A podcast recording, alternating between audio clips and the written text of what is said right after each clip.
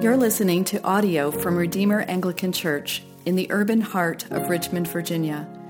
We are a parish committed to gospel formation for missional presence through 7 essential practices: telling the biblical story, embracing a new identity in Jesus, finding belonging in the church community, cultivating virtue through redemptive habits, understanding our context in this current cultural moment, laboring in renewed vocations for the common good, and reordering our imaginations through beauty in the arts.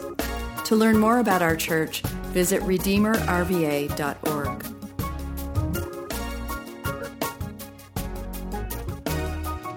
Our first lesson comes from Ezekiel chapter 34, verses 11 through 20, which you can find on page 722 of your Pew Bible. And as we love to say each week, if you do not have a Bible of your own, please take one with you after the service as our gift to you.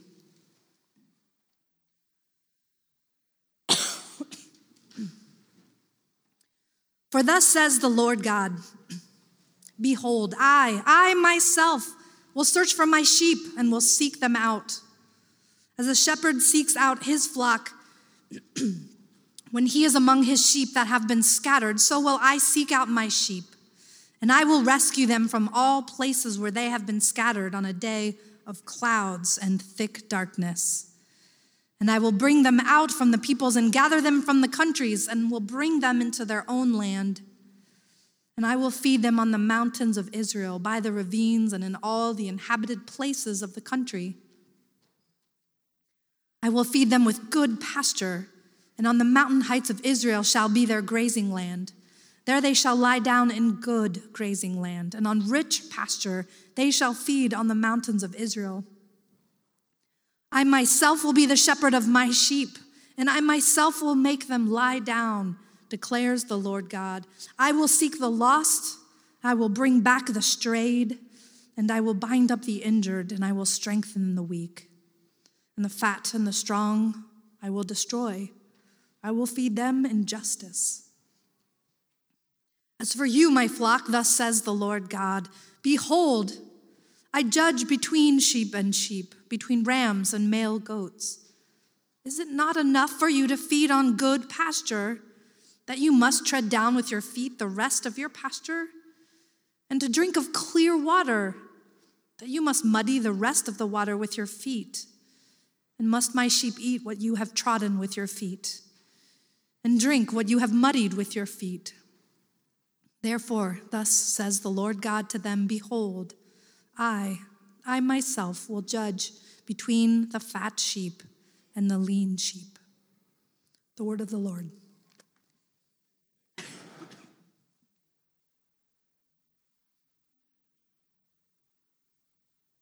All rise. Today's gospel reading is Matthew 25, verses 31 to 46, found on page 831. The Holy Gospel of our Lord Jesus Christ, according to Saint Matthew. Glory to you, Lord Christ. When the Son of Man comes in his glory, and all the angels with him, then he will sit on his glorious throne. Before him will be gathered all the nations, and he will separate people one from another as a shepherd separates the sheep from the goats. And he will place the sheep on his right, but the goats on the left. Then the king will say to those on his right, come, you who are blessed by my Father, inherit the kingdom prepared for you from the foundation of the world. For I was hungry, and you gave me food. I was thirsty, and you gave me drink. I was a stranger, and you welcomed me. I was naked, and you clothed me. I was sick, and you visited me. I was in prison, and you came to me. Then the righteous will answer him, saying, Lord, when did we see you hungry and feed you, or thirsty and give you drink? And when did we see you a stranger and welcome you, or naked and clothe you? And when did we see you sick or in prison and visit you? And the king will answer them, truly, I say to you, as you did it to one of the least of these, my brothers, you did it to me. Then he will say to those on his left, depart from me, you cursed, into the eternal fire prepared for the devil and his angels. For I was hungry, and you gave me no food. I was thirsty, and you gave me no drink. I was a stranger, and you did not welcome me. Naked, and you did not clothe me. Sick and in prison, and you did not visit me. Then they also will answer, saying, Lord, when did we see you hungry or thirsty or a stranger or naked or sick or in prison and did not minister to you? Then he will answer them, saying, Truly I say to you, as you did not do it to one of the least of these, you did not do it to me. And these will go away into eternal punishment, but the righteous into eternal life. The gospel of the Lord. Be seated, please.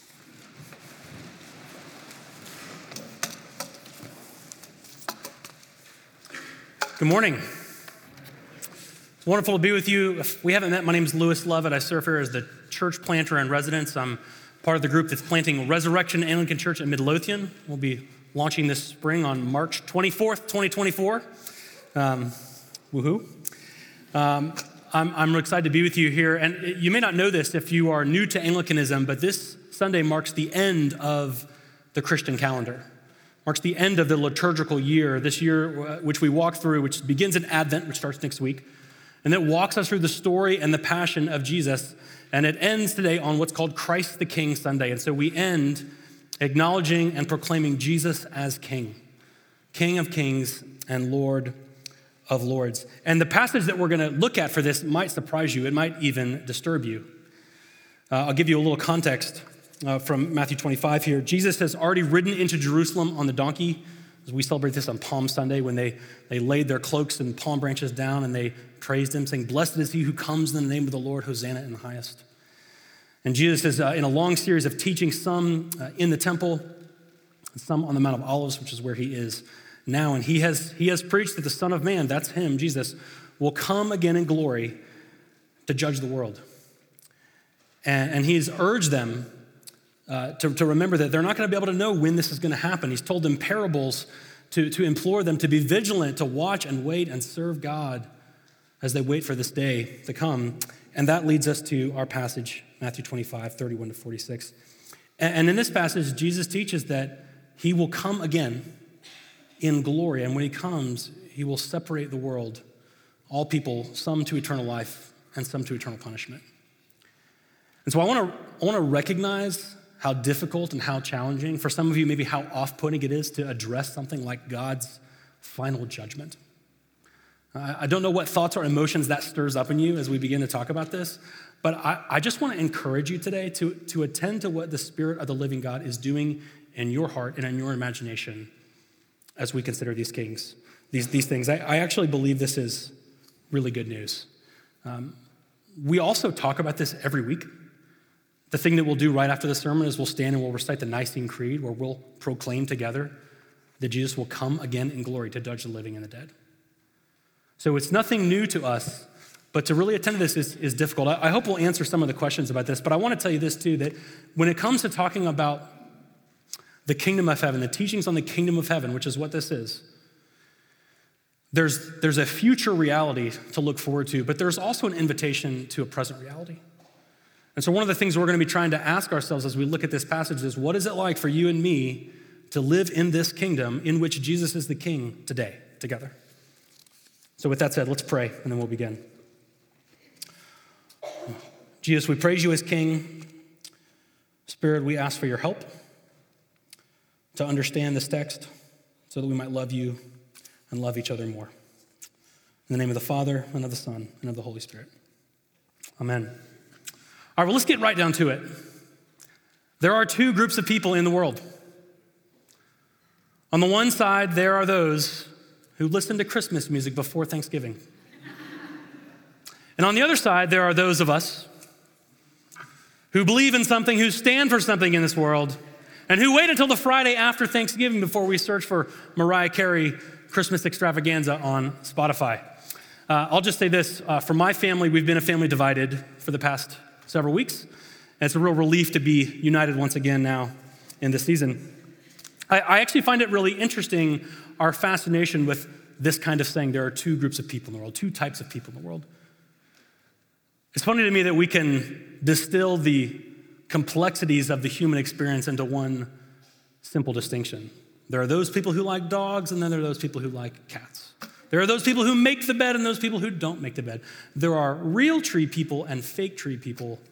This is a hot topic for some of you, I'm sure. But this passage, for a lot of Christians, has actually served as a tempting and ultimate, there are two kinds of people in the world. It's right here, right? God says he's going to divide them into two groups, the sheep and the goats. Those who are in and those who are out. Those who are bound to heaven and those who are bound to eternal punishment. And I just want to tell you that I don't think this passage is actually fundamentally about two groups of people in the world. I think this passage is fundamentally about the kind of king Jesus is. And if we're going to understand this judgment, which is a difficult and true teaching, we're not going to be able to do it until we understand the kind of king that Jesus is claiming to be. And so here's what I want to talk about. This is what's revealed in Jesus. Jesus is the King of glory who makes himself low to lift up the lowly. Jesus is the King of glory who makes himself low to lift up the lowly. And we're going to look at each part of this in turn this morning. So first, Jesus is the King of glory. The King of glory, if we cannot root ourselves in an understanding of Jesus as the King of glory, we're not going to be able to receive him and welcome him as our judge. So we actually have to start here. And Jesus couldn't possibly say it any stronger than he does. This is how he starts. When the Son of Man comes in glory and all the angels with him, then he will sit on his glorious throne. So he's coming in glory. He's going to sit on a throne, and that's going to be glorious. And by the way, he's got this glorious entourage of angels. And when you see Jesus coming with all his angels, don't think 4 or 5 angels, okay? Think all the angels. Well, Revelation 5 described as myriads of myriads and thousands of thousands. Now, that's not a math equation. You're not supposed to try to calculate it. The idea is that the host of angelic beings that are singing and proclaiming Jesus as king are too many to be counted, too much to be handled. Thousands and thousands and thousands, they fill the sky. It's an eruption of glorious praise. The shepherds who are keeping watch over their flocks by night, they're the only people who really get this at this point, because they saw the sky erupt into glorious praise, announcing the birth of Jesus. And this glorious king will sit on his glorious throne, and the nations will be gathered to him. Everyone. Every nation, every tribe, every tongue, and every knee shall bow in heaven and on earth. That's the day we're talking about. Power and authority belong to Jesus. Authority and judgment belong to Jesus. Now, we are trained to resist the idea of authority and judgment, aren't we? Because no one on this earth has a legitimate claim to this kind of absolute authority and judgment. But many have tried, right? And no one on this earth has displayed this kind of righteous authority and judgment. And so what I want to suggest to you is that authority and judgment are not the problem. Unrighteous authority and judgment are a big problem. They've been one of the biggest problems and one of the biggest causes of suffering and pain in the world. But I want to suggest to you that Jesus is the one who actually is owed this kind of authority. And I'll just say this. There's 3 things I want to point out to you about judgment here that are things to remember, okay? And the first is this. Jesus' judgment of the world is an act of his salvation. Jesus' judgment is the thing that saves the world. And if you are a Christian, it is the thing that saves you. This coming to the world, this gathering of people to himself, this welcoming them into the community of heaven forever, that's the salvation you claim if you are a Christian. And it is a consequence of his judgment. It is a consequence of this separation. The judgment is the avenue of salvation. And so you can't actually separate those two things. He calls us by his goodness and mercy. The second is this, and this may be the most important thing I'm going to say this morning, so listen to this if you can. This Jesus who's going to come to judge the world is the same Jesus who already came to save the world. The Jesus who will come to judge the world is the Jesus who already came to save the world, to give himself up to death so that everyone who turns to him in faith might be saved, so that everyone might have eternal life. When Jesus comes to judge, this is not an unemotional experience for him. It's not an impartial, it's not an unfeeling thing. He longs for everyone to be the sheep. He longs for that so much that he came and gave his life. He came and said, "Come to me, all you who are weary and heavy laden, and I will give you rest. Come to me." He says, "Come," in this passage. It's not the first time he's invited those to come to him in faith. We got to remember that this Jesus stands ready to forgive, ready to receive, ready to give the gift of the inheritance of the kingdom to all who come to him. The third thing is this: God is not indifferent to our lives and to our response to him. And a lot of Christians have relieved themselves of the discomfort of this reality of future judgment by conceiving of a God who doesn't really care what we do or what we think about him. Because if God doesn't really care about that, then I don't have to worry about the consequences of my life or of my response to him or the response of my neighbors to him. But God is not indifferent. He cares very deeply about you. He cares very deeply about your life. He cares very deeply about your response to him. He cares very deeply about the brokenness of the world, the need of the world, the suffering of the world. That's why he came. Jesus' judgment is a just repair of the injustice of the world. He comes to judge because of injustice. He is the King of glory. He's the one true King. Second part, he's the King of glory who makes himself low. The thing I love most about this passage is the way that Jesus describes himself. Do you catch how he described himself? He's going to come in glory with all his angels and sit on the glorious throne, and then he will gather together his people like what? Like a shepherd. Even in this passage of his ultimate royal glory, Jesus identifies himself like a lowly shepherd. Even in this moment of end-time judgment and salvation, Jesus is doing the real and messy and personal and difficult and humble work of a shepherd. A shepherd that gathers, a shepherd that protects, a shepherd that provides. That's the Jesus who is the King. He makes himself low. We heard Lane read in Ezekiel about this promise of God saying, "I'm actually going to come myself and be your shepherd." That's what Jesus is doing here. If you've been coming to Redeemer this fall, you've heard a sermon series on the Beatitudes. These are this series of blessings from the beginning of Jesus' Sermon on the Mount in Matthew 5. And they're very confusing because Jesus names these groups of people as blessed who don't seem to be very blessed. Blessed are the poor. Blessed are the hungry. Blessed are those who are persecuted. I want to read this part again. You tell me if this reminds you of that. "I was a stranger and you welcomed me. Hungry and you gave me food. I was thirsty and you gave me drink. I was naked and you clothed me. I was sick and you visited me. I was in prison and you came to me." Jesus loves the lowly. And he's been actually preaching this his whole ministry from beginning to end. That is with the lowly that he makes his life. But he does something here. He takes it a step further than he does anywhere else in the scriptures. Jesus doesn't just say, "I like the lowly," or "blessed are the lowly," or "I'm really in favor of the lowly." He self-identifies with them here. He says, "I was hungry and you fed me. I was thirsty and you gave me drink. I was naked and you clothed me." And the people hearing this have no idea what's going on. They say, "Jesus, when did we? I don't remember that happening. I don't remember you knocking on my door hungry." And he says, "As you did to the least of these, my brothers, you did to me."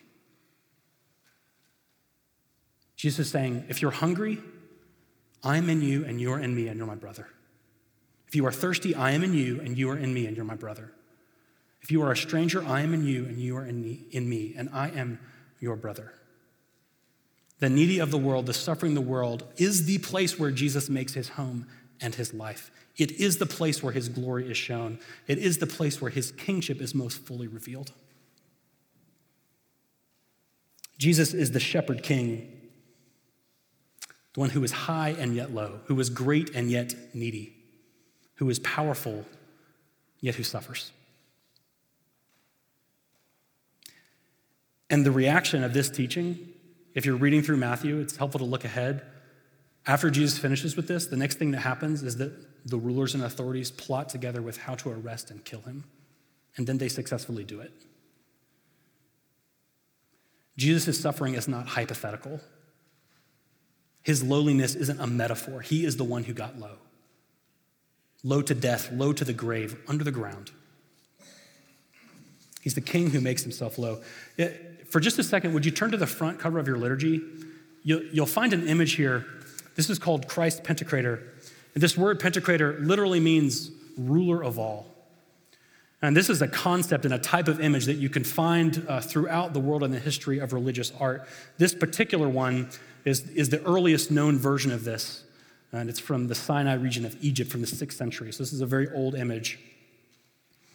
And these images where you've got a crown of glory behind him, you've got his hand raised in blessing, you've got the word of God in his hand, is the image of Jesus as king.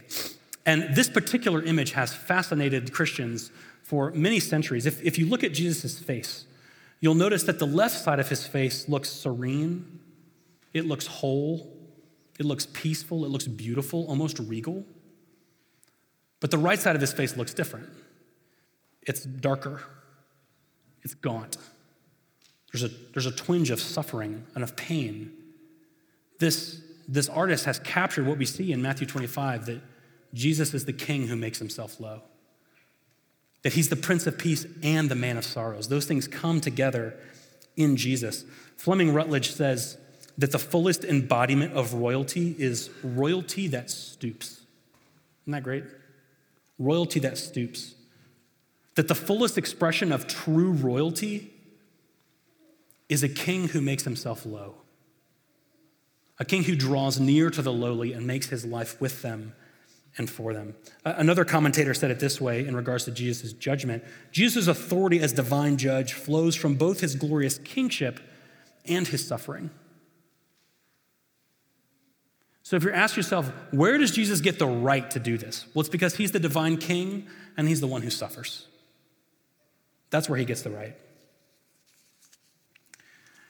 And I want to stop here for a second and just say that some of you who are here might not care at all about this sermon, or about some judgment that's going to happen in the future on a day that you don't know, because today is a day, and this is a season where you're suffering, where you're struggling, where you're experiencing the pain and brokenness that we're talking about here.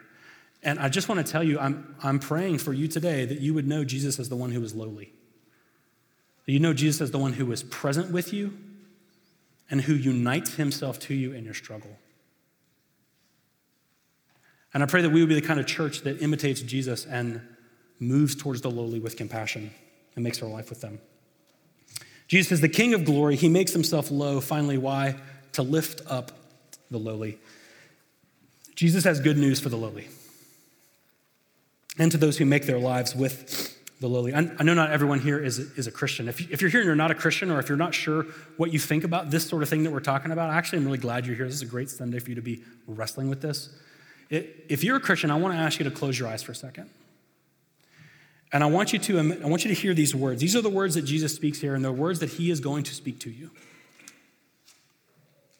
Come, you who are blessed by my Father, inherit the kingdom prepared for you from the foundation of the world. It's the lowly who inherit the kingdom. It's the lowly who, as we've been saying, all fall, who are blessed truly by God. Because Jesus makes his life with the lowly to lift them up to eternal life. And we come here to an important point. Are these like the qualifications for eternal life? Like if you feed enough hungry people and enough thirsty people and welcome enough strangers and clothe enough naked, like if you do enough of those things, do you get to have eternal life? Is that what Jesus is saying? Is this the ultimate to-do list for eternity? No. Remember, we're receiving an inheritance. He says, receive the inheritance. It's not earned. It's given by God's grace. And we have to keep remembering that this Jesus who is coming to judge is the same Jesus who already came to save and to give his life. And what he's doing here is recognizing the signs of those who, like himself, have known and inhaled the love of the Father and have been transformed by it. Transformed by it in such a way that they become low like he is. And they're oriented in compassion and generosity and giving of themselves towards the needs of the world like Jesus did. And Jesus also recognizes here the signs of those who have not known and inhaled the love of the Father and who have had cold hearts towards the needs and brokenness around them, who are not those who are called by him to eternal life. When we share the life of God, our Father, through the love and presence of Jesus, we begin to take on his life. We begin to take on his heart, and it makes us low. If you're here and you want to be a Christian, but you don't want to have to be lowly, you need to spend some time praying with God about this and asking him to lead you and to guide you. I believe he will. He is the Shepherd King. I'll close with just a few points of application. Next week, as I've said, begins the season of Advent, which is the beginning of the church calendar year. So it's a great time for new beginnings, for new ideas. I'll also say it's the most commercialized and material season in the history of the universe. So it's a very challenging time to orient ourselves towards God. That's why we have each other. We're going to help each other do this. Here's a couple of things that we could carry into this season from Christ the King Sunday here. The first is this: be on the lookout for glory. Be on the lookout for glory. Be on the lookout for people, for relationships, for interactions, for moments, for anything in the world that draws your imagination more fully into Jesus, the King of glory, who made himself low to lift up the lowly. Be on the lookout for these glorious things. But you have to consider where to look. Because according to Jesus here, the place where his glory is made most fully known is not in great things, but in lowly things. My favorite biblical scholar says it like this in regards to Matthew 25. Listen if you can. By making our flesh and our carnal condition his own, Christ has enclosed all misery and destitution in the sweep of his royal mantle. And this is the good part. So that now his glory will be found shining most resplendently in the places that are darkest to our human perception. You get that? The places where God's glory shines the brightest are in the places that we think are going to be the darkest and lowest, because that's where Jesus makes his life. So look for glory, but look in dark places, look in unexpected places. And keep a journal of this, write these things down, or have a friend or a family member that you chat with Friday at dinner, or have a phone call and you share these things. Let's honor Jesus and help each other to begin to recognize the beauty of his glory in the world. The second thing is this: pray about doing something with your friends or with your family or with your small group that gets you spending time connected with people who are living a more lowly life than you. There's a lot of ways to do this over the holidays. An easy thing you could do, you could get on the Redeemer website and you click on the Serve tab. And one of the things that you'll see is our Justice and Mercy Partners. And there's a list of all these ministries that our church is connected with. And there's contact people listed there who you could call or email and say, hey, I'm interested in serving. What's going on in December? Something's probably going on in December. Or find the soup kitchen that's nearest to you. Or think of the loneliest person you know and invite them over. Again, I have to remind you, when you spend time with those who are more lowly than you, what you're not doing is bringing the glory of God to them. If they're more lowly than you, then they have a higher glory potential than you do. So what you're actually doing is you're helping yourself. You're getting to bear witness to God's glory in the world. It's going to be uncomfortable. It's going to actually form you to be a lower person, to have a more of an imagination for the heart of Jesus, but I think that's good for us. The last is this: Jesus really is the one true King. He really is the good shepherd who died to save his people from their sins. And our response to him is the most important thing happening in the universe. So one of the things that we are called to consider when we come to this sort of passage are the people in our lives who do not yet know Jesus and who are enslaved to authorities that do not care for them and have not given their lives for them, who are submitting themselves to the judgments of those who do not know them and love them like Jesus does. And I want to encourage you to commit to praying for those people in this next season of life. And to maybe discussing with your friends or your family what it might take to summon up the courage to share what you have in Jesus with them. To invite them to consider the life that is his. Jesus is the King of glory, who makes himself low to lift up the lowly. And as much as you've longed or waited for anything in your life, he is waiting to tell you, come, blessed by my Father, inherit the kingdom. Amen. Thank you for listening. To connect with our team or to learn more about our church, visit RedeemerRVA.org. We look forward to knowing you. Go in peace.